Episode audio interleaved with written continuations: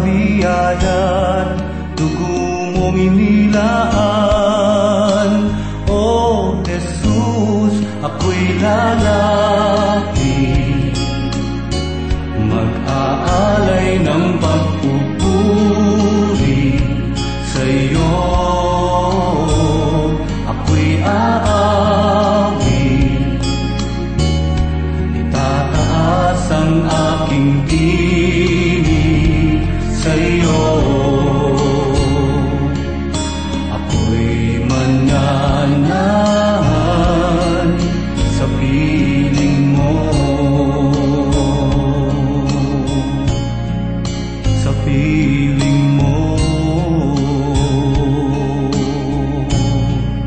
Sa piling mo.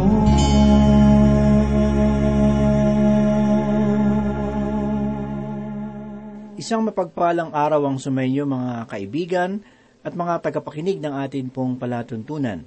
Nawa ay nasa mabuti kayong kalagayan at nakahandang pagpalain ng Diyos. Ako po si Pastor Dan Abangco. Samahan po ninyo ako at tayo ay matuto sa banal na salita ng Panginoon. Ang isang pananaw na nakapaloob sa Ebanghelyo ni Heso Kristo ay ang paksa ng pakikipagkasundo. Sa ikalawang sulat ni Apostol Pablo, para sa mga taga-Korinto, kabanatang ikalima, mula ikalabing walo hanggang ikadalawamput isang talata, ay ito po ang sinasabi. Lahat ng ito ay mula sa Diyos, na tayo'y pinagkasundo niya sa kanyang sarili sa pamamagitan ni Kristo, at ibinigay niya sa atin ang ministeryo ng pakikipagkasundo. Sa makatuwid, kay Kristo ay pinagkasundo ng Diyos ang sanlibutan at ang kanyang sarili, na hindi ibinibilang sa kanila ang kanilang mga kasalanan, at ipinagkatiwala sa amin ang salita ng pakikipagkasundo. Kaya't kami ay mga sugo para kay Kristo. Yamang ang Diyos ay nananawagan sa pamamagitan namin. Kami nananawagan sa pangalan ni Kristo na kayo'y makipagkasundo sa Diyos para sa ating kapakanan. Ginawa niyang may kasalanan siya na hindi nakakakilala ng kasalanan upang sa kanya'y tayo'y maging katwiran ng Diyos. Sa bahagi ng mga talata ay tinatalakay ni Apostol Pablo ang pakikipagkasundo ng tao sa Diyos. Inilarawan niya ang kanyang gawain ng ministeryo ng pakikipagkasundo. Ang salitang pakikipagkasundo sa wikang Griego ay tinatawag na katalasko. Ibig sabihin nito ay pagbabago. Mayroong pader na nasa pagitan ng Diyos at tao dahil sa kasalanan na sinabi naman ni Propeta Isayas sa ikapitumput siyam na kabanata sa una at ikalawang talata.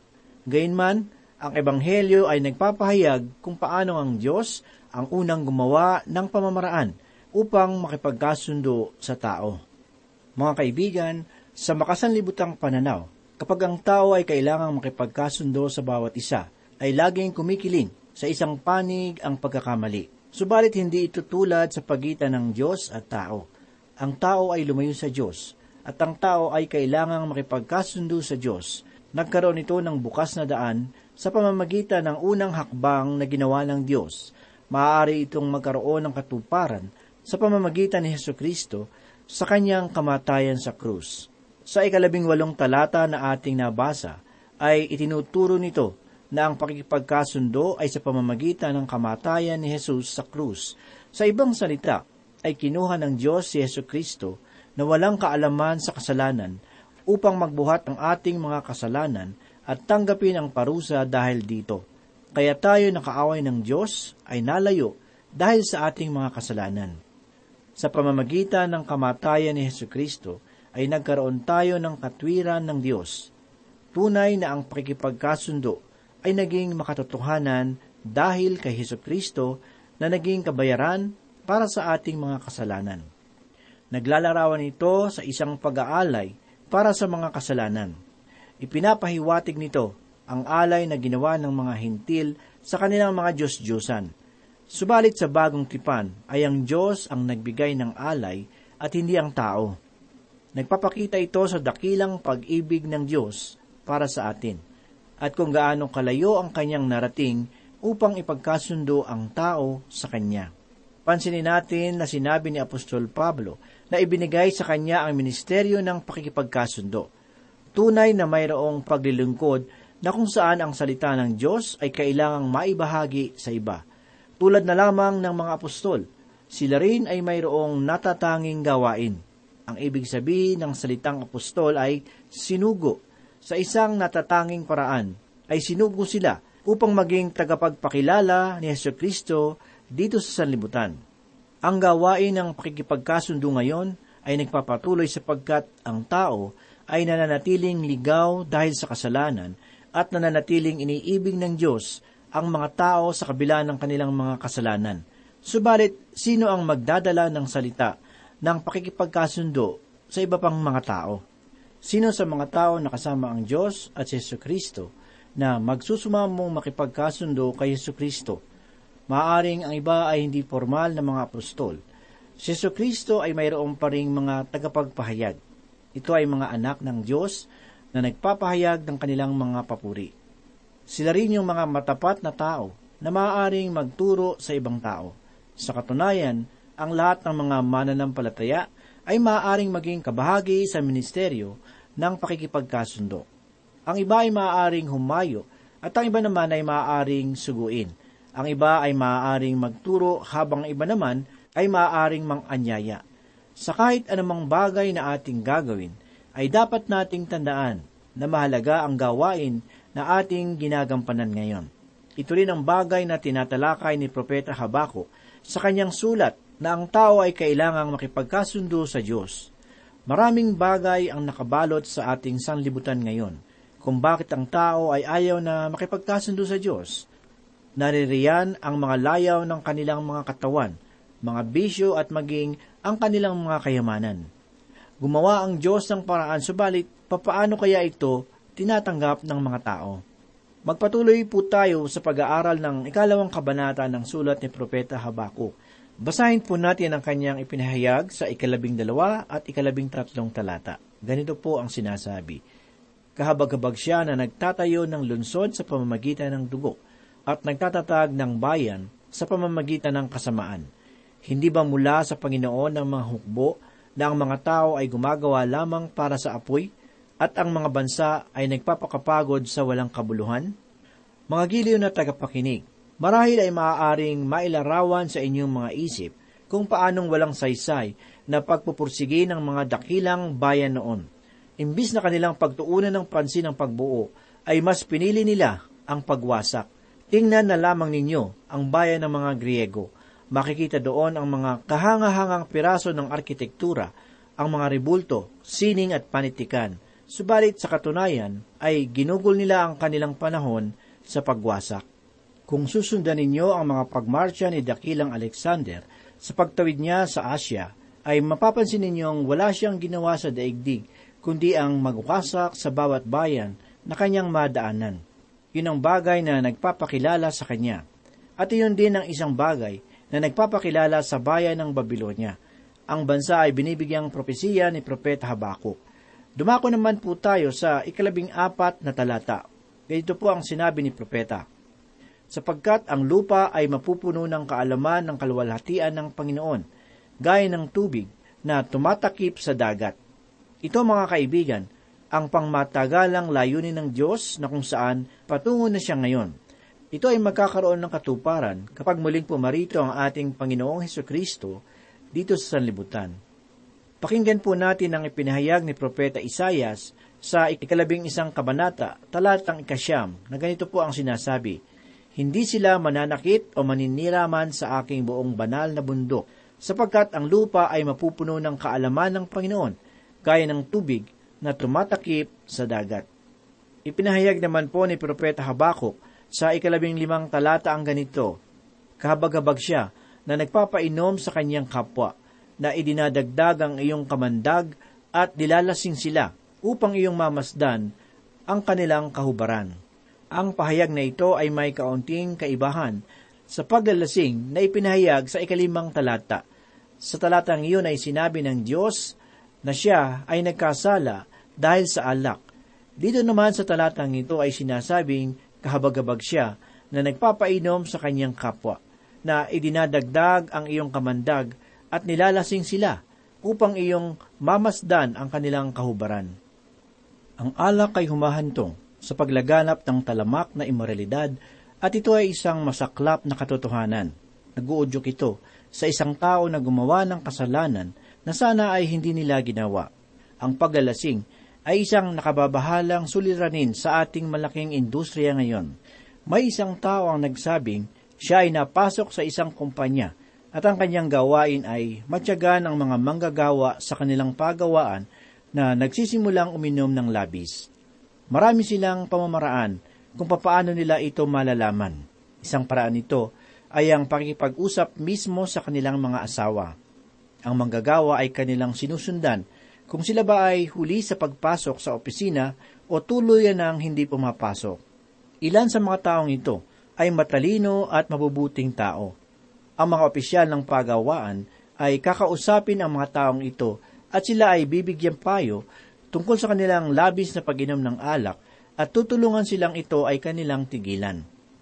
Subalit kung ating pagtutuunan ng pansin ang nangyayari sa isang kumpanya, ay tila mahirap maunawaan sila ay nagbibigay ng mga pagtitipon ng kasayahan kung saan ay mayroong pag-inom ng alak sa kanilang mga manggagawa at pagkatapos ay kukuha sila ng mga opisyal upang sila ay bigyang payo sa kanilang labis na pag-inom.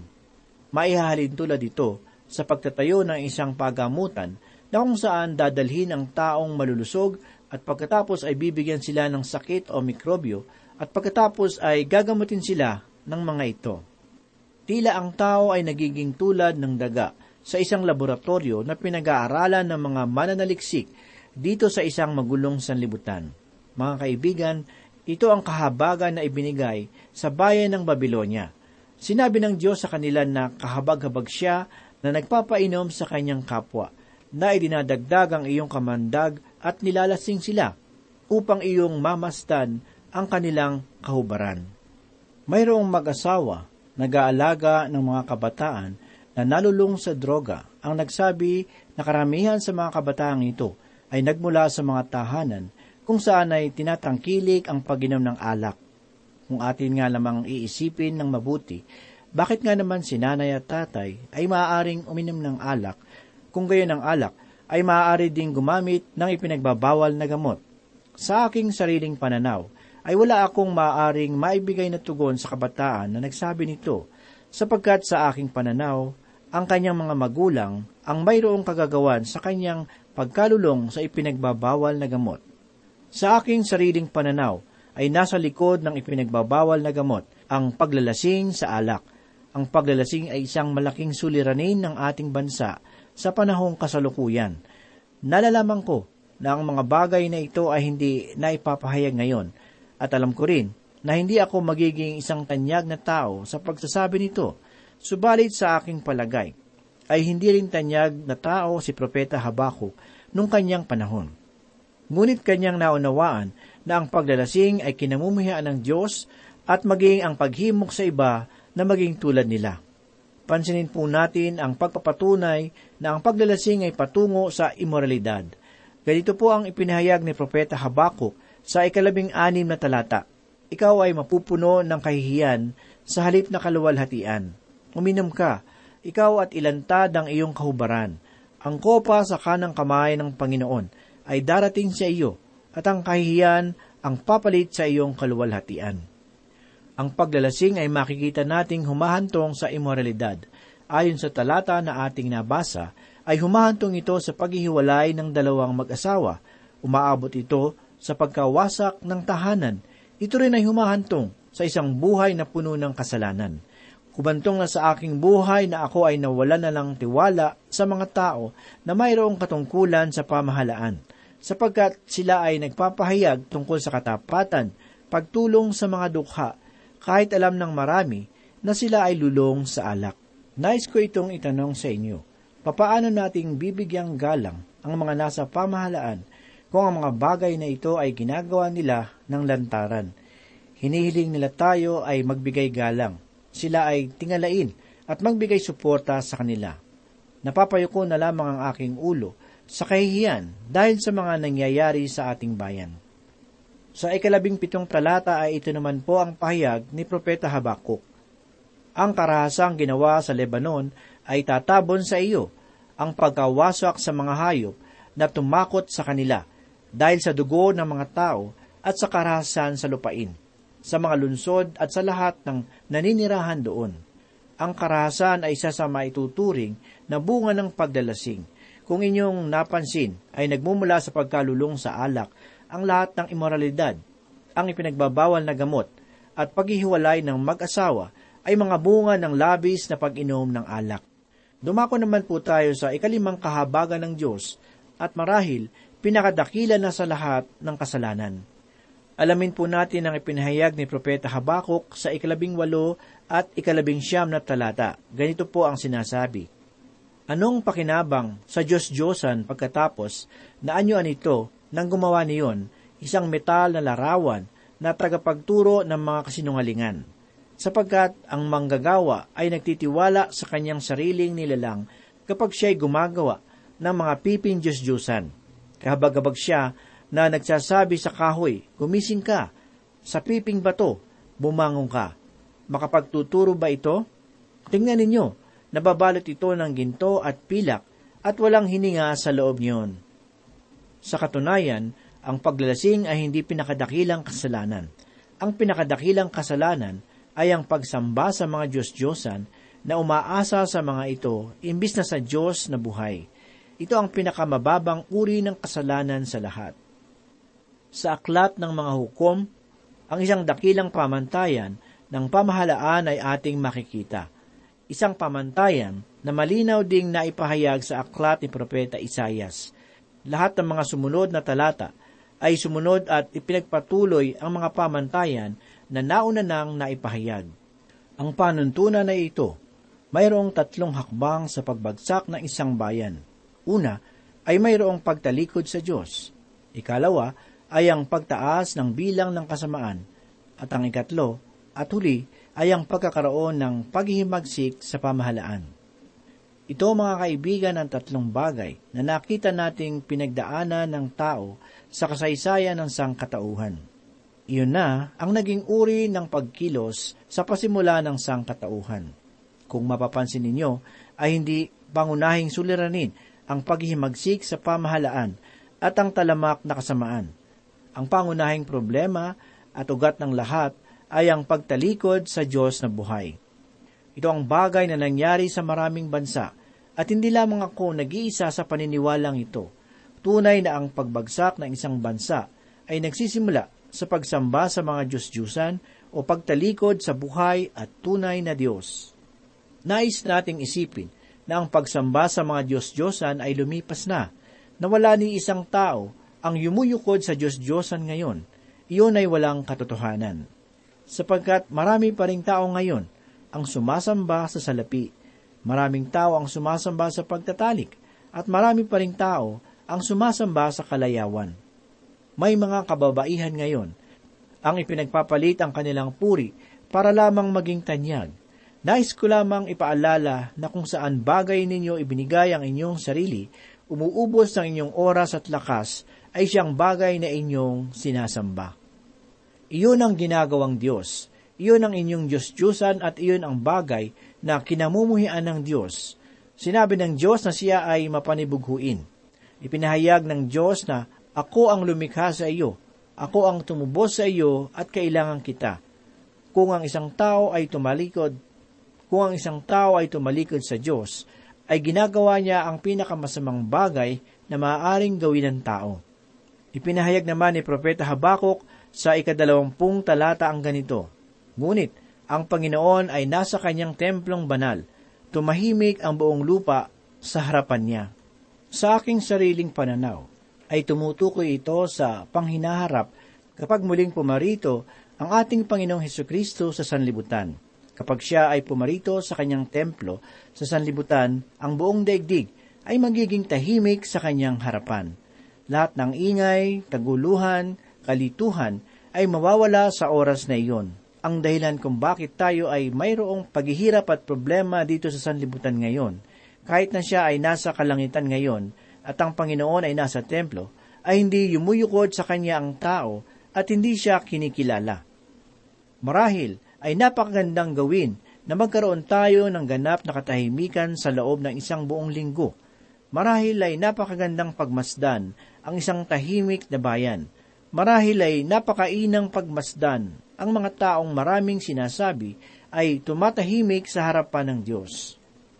Ipinahayag sa talata na, ngunit ang Panginoon ay nasa kanyang templong banal. Tumahimik ang buong lupa sa harapan niya.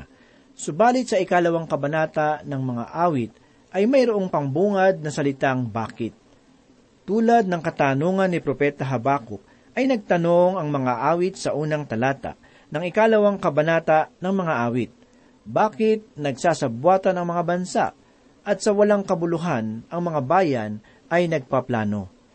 Bakit mayroong ingay? Bakit mayroong mga paghihimagsik? Ang kasagutan ay sapagkat malayo sila sa Diyos. Nakalimutan na nila, ang Diyos ay nasa kalangitan ngayon. Subalit ang mga bagay sa sanlibutan ay mali, sapagkat wala silang tamang ugnayan sa Diyos. Ang suliranin natin ngayon ay ang problema sa ating pakikipag-ugnayan sa Diyos. Mga kaibigan, mayroon lamang isang paraan upang maging tama ang iyong ugnayan sa Diyos. Ito ay ang pananampalataya sa kanyang bugtong na anak na si Jesus. Noong ipanganak ang ating Panginoong Heso Kristo dito sa sanlibutan, ay nagkaroon ng pag-asa ang sangkatauhan upang muling maipagkasundo sa Diyos. Tayo ay naging kaaway ng Diyos dahil sa ating mga kasalanan gumawa ng paraan ng Diyos at ito ay sa pamamagitan ng pananampalataya kay Heso Kristo. Noong panahon ng ating Panginoon ay talamak din ang pagsamba sa mga Diyos-Diyusan. Sa lumang tipan sa panahon ni Moises ay makikita natin ang pagsamba sa mga Diyos-Diyusan ng mga Israelita. At ang bagay na iyon ang labis na kinamumuhian ng Diyos. Ipinahayag ni Apostol Pablo sa ikalimang kabanata ng ikalawang Korinto talatang ikalabing walo at ikalabing siyam ang ganito.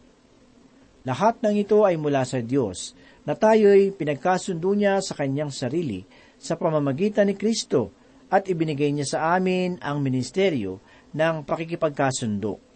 Sa makatuwid, kay Kristo ay pinagkasundo ng Diyos ang sanlibutan at ang kanyang sarili, na hindi ibinibilang sa kanila ang kanilang mga kasalanan at ipinagkatiwala sa amin ang salita ng pakikipagkasundo.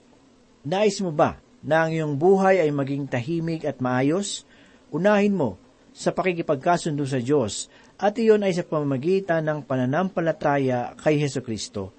Kung ang Diyos ay gumawa ng paraan at sumunod naman si Heso Kristo, ay masasabi ko na ang pakikipagkasundo sa Diyos ay isang mahalagang bagay.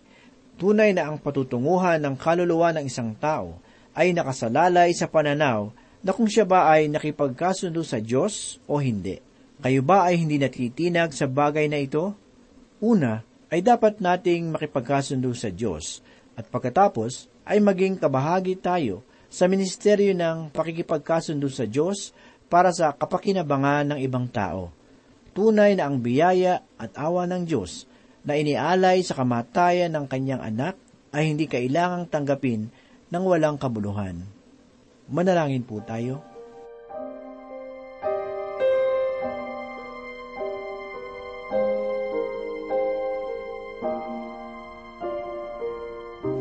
Panginoon, salamat po muli sa oras na ito na ipinagkaloob mo po sa amin sa pagkakataon na muli ay pag-aralan at pagbulay-bulayan ang iyong mga salita. Salamat Panginoon dahil kami po ay gagamitin mong instrumento upang kami po ay maging instrumento ng pakikipagkasundo ng ibang tao para sa iyo, Panginoon. Tulungan po kami na mamuhay ng naaayon sa iyong kalooban. Patuloy mo pong palakasin ang aming pananampalataya at gawin mo po kaming buhay na patotoo sa bawat tao na aming makakasama makakahalubilo. Marami pong salamat, Panginoon, sa oras na ito. Ito po ang aming mga samot dalangin sa pangalan ni Jesus. Amen.